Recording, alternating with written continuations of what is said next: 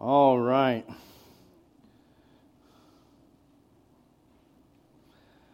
Well, today we're continuing in ser- uh, the series where we're talking about how um,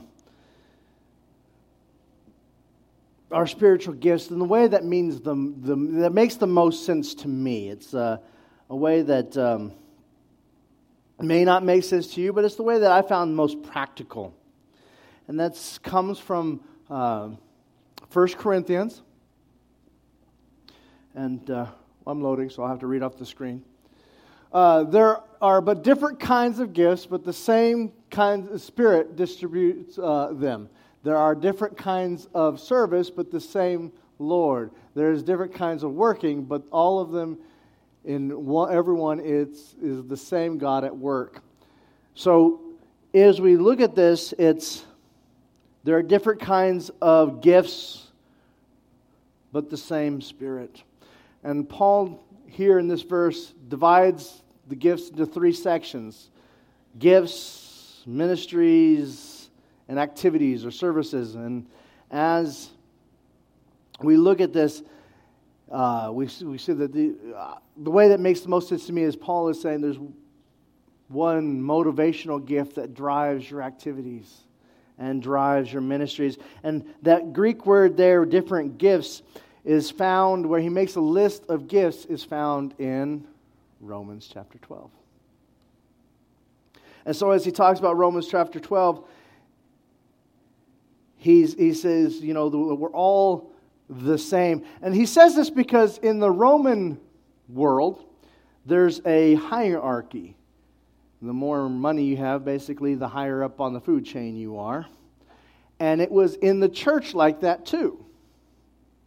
In Rome, they're saying, well, these guys are less than us. And he's saying, no, we're all equal, but we are created differently with different gifts of spirit. But that's what we're all, but we should not look at yourself as being above anyone else because you're not.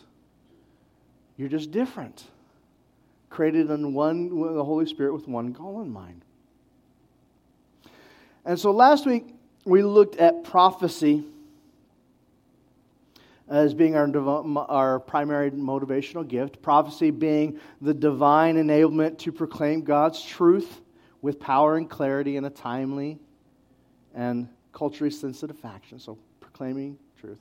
And some of you were like, I know that is not me. And some of you are like, well, that might have been me. And today we're talking about the next one in the list, right? If it's prophesy, prophesy according to the pro, uh, your proportion of one's faith. If it's service, then what? Prophesy? No. Use it for service. Which makes sense. Like prophecy, service is one of those things that we all do and have been called to do at some level. It's one of those things that you all will do. We all have people that we take care of and we want to, you know, serve in some level. That's we're all servants. The Greek word um, diakonion um, is the same word that you know uses ministries. It's it's it's it's, it's how we minister to those around us. And we all minister to people in some fashion or way, so whether it be your children or your, you know, that neighbor that you like, and not so much the other one, but the, the one that you like. Um, we all serve someone or something, and that's and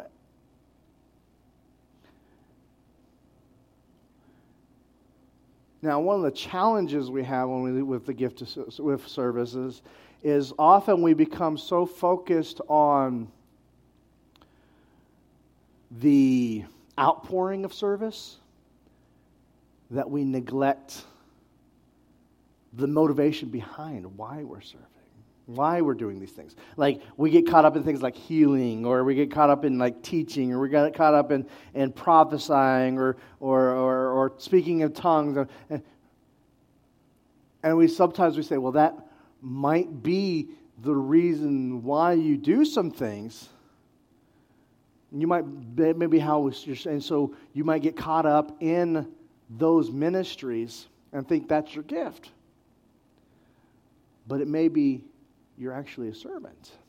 See, the problem if we get caught up in the how it shows is we can burn out real quickly because we're not actually being servant, we're being something else. Or if that event is no longer like you taught kids forever and you're like, well, I'm not teaching kids anymore because someone else is doing it. And you're like, then you might feel useless and without. But the real question is why were you teaching kids in the first place? It may have been because you were a servant.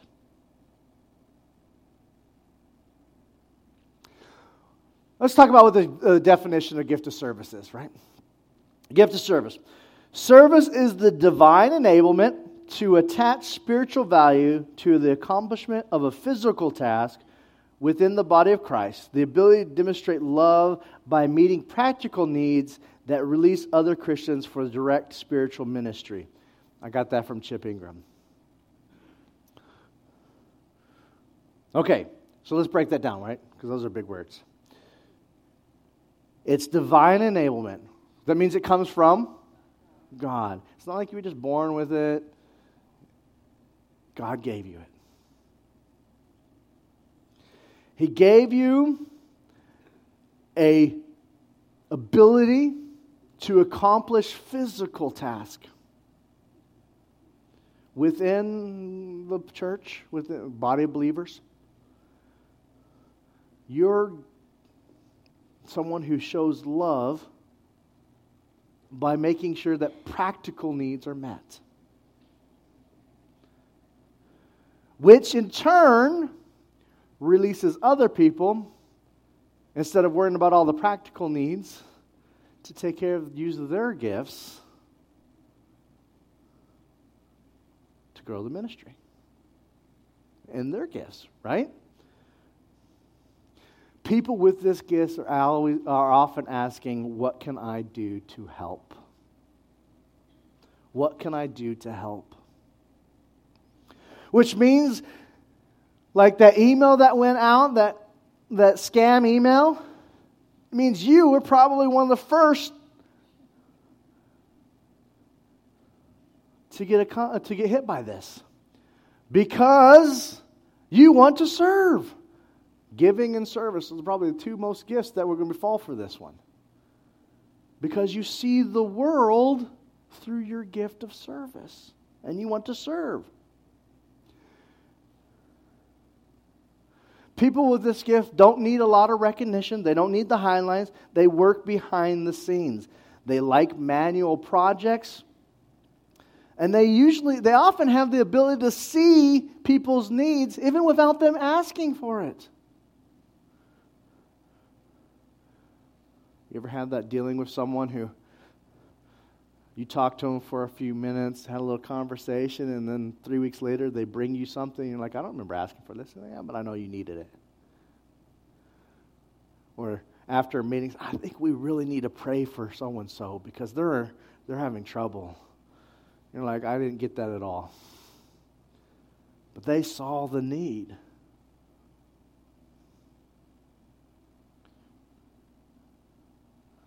They're really attuned to the practical needs of people. And they are often able to overlook their own personal discomfort to meet those needs.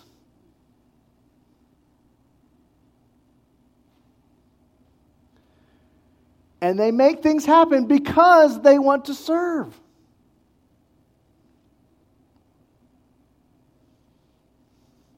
They can be some of the most overlooked people in the church.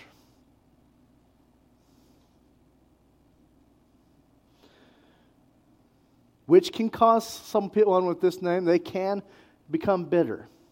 We're going to talk as we get into Galatians, which we're heading to after after, um, about the fruits of the Spirit. And if you don't have the fruits of the Spirit growing in you, all of these gifts can become bitter fruit. But we can become bitter if someone with the gift of service can become bitter when they don't get any recognition. I know some of you have the gift of service and you know, and, and I try to catch all of you. I don't always get to you, everybody, but I love you guys. I'm so appreciative with you. And I bet you guys are appreciative for the people with the gift of service too, aren't you? You may not even know who they are because they work behind the scenes. We often, we often neglect them. We, we don't think that, you know, when I got here this morning, the air conditioners were on. It's because someone got up and turned it on. The coffee was made because someone got here and turned it on. The van was working because someone made sure it was working. The bulletins were folded because someone folded them. You know, we someone made sure the sound system was working right, or the lights turned on, and we have all our bulbs in place.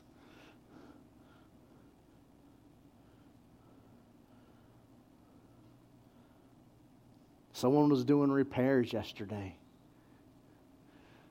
We don't think about these people because we don't see them at work. And that's the way they kind of like it. but they make the church run. And if you don't if you're one of those people and you don't feel like people are appreciating, you know what? Go ahead and stop for a while. They'll start noticing.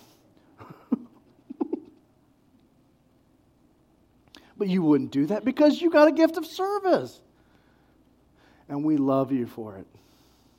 We love those of you who are service with the gift of service. We so appreciate you. And if we miss you, it does not on purpose because we love you guys. But these people are, are where the Spirit of God uses to meet the practical, meet the road. Rubber meets the road right here with the gift of people, of service.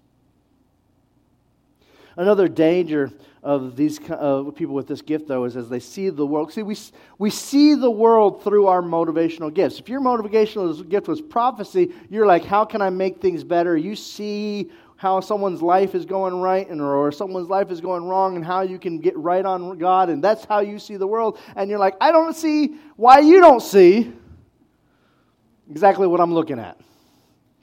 But if you got this get the service you're like we need to take care of things. And so you might get so caught up in the physical needs of things and the physical that you forget the spiritual needs that someone else sees. Let me put this in another phrase. Spouses, you got that partner that just leaves the clothes on the floor? They don't think about it. You know what? They probably don't even notice it's there. They don't see the world in the same way you do. You're the one that it's bothering because you see the world in a way that you're like, pick up your clothes. And they're like, eh, I don't even see it. Step right over it. We see the world differently. And if you got the gift of prophecy last week, you're like, that was me. I got the gift of prophecy. You're going to see the world with what can I do to make things better. You may not see the world the same way as someone with the gift of spirit of service sees the world. Someone gives a service and like, I see that you need this and we need this and that person needs this and this is the practical needs and, and we don't need all that spiritual stuff. We need to meet the rubber needs to meet the road. We need to make sure people are getting their fed and we need to make sure. And someone else with the gift of teaching may be like, I didn't see any of that. Because they see the world differently. And so, if you got the gift of, of, of service, you're going to see the world with practical things in mind. And the danger there is you can forget the practicality, you forget the spiritual in lieu of just the practical. So, we need to balance each other out. But someone with this gift is going to ask, How can we serve? How can I help? You may not have a lot to give, but you can help. I can name a few people with a gift of service right here in this room. Because I know you guys are the ones that no one else talks about because you guys are making things happen.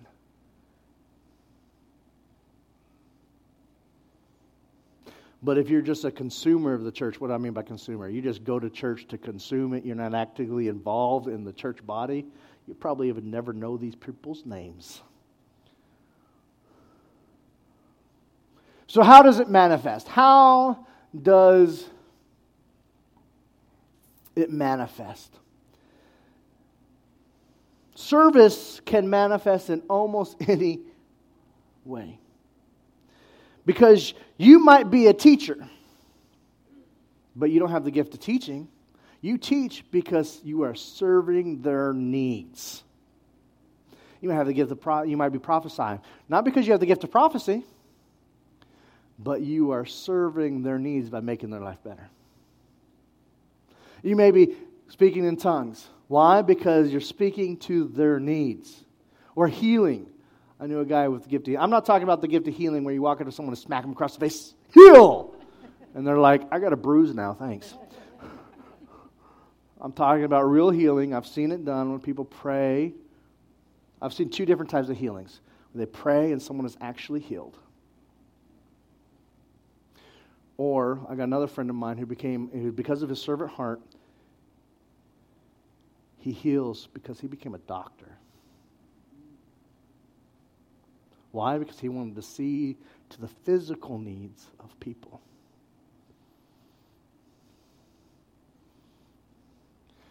Service is one of those things that you see a need, and whatever you need to do to get that need met, if you need to administ- become an administrator to get that need met, then you're an administrator. And it will manifest itself in administration. That doesn't mean you necessarily have a gift for it, but you're going to do it. And God's going to bless you because you're using your gift of service. See how the motivational gifts flow into the other gifts?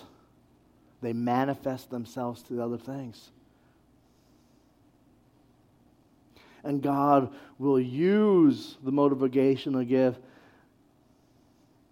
to better the world around you. So, how will God use his servants in the world around you? Now, you may be, some, some of you are like, prophecy, I knew that was not me. But service, that may be me.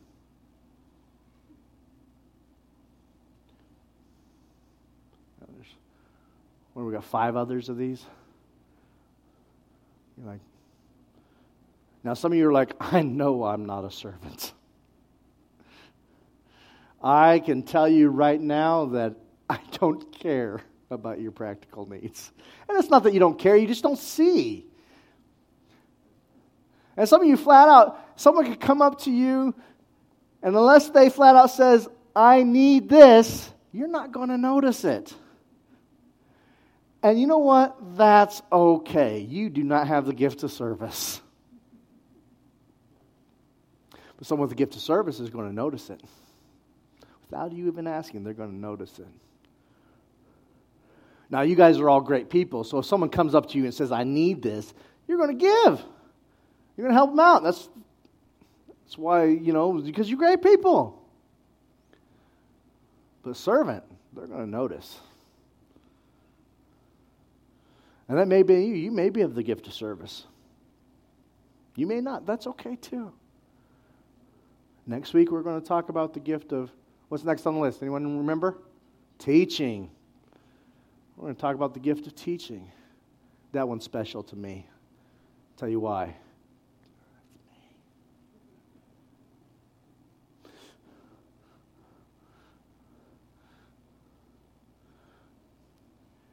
Maybe you've got the gift of service and you need to be praying, God, how can I apply this gift to the world around me? In the circumstance where some of you have said, I know I've got the gift of service, or at least I used to could, and you focused on the ministries too far too long that you forgot about the real life applications of the present moment.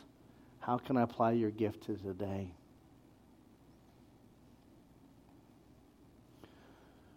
Maybe your gift was prophecy, and you're like, how can I apply that to today?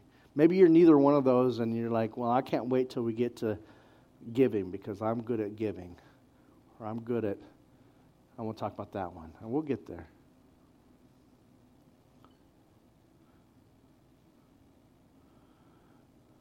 Maybe today you just need to say, I've got some things in my life that are stopping me from using any of the gifts selfishness, bitterness, hatred.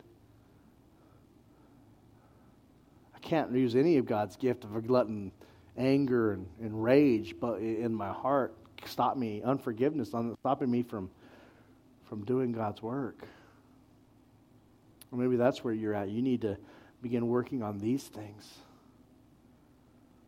Maybe it's I need to, maybe your next step is I need to write in my calendar I'm going to find a counselor this week. You know, we got in our heads that counseling is wrong. I don't know where this lie came from. It's okay to get help.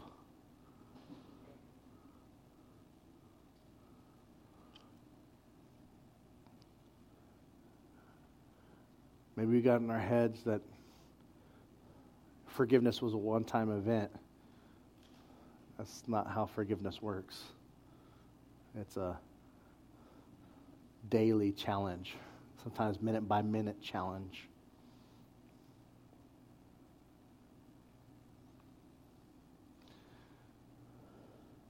Maybe you're at the point where you say, Well, I, I, I know what my spiritual gift is, but I'm afraid to use it. Maybe that's your goal for this next week is say, I need to say, I'm gonna, I'm gonna, I'm gonna use my gift. Maybe I want to look for the opportunities where I used to could. Now I wonder if I still could.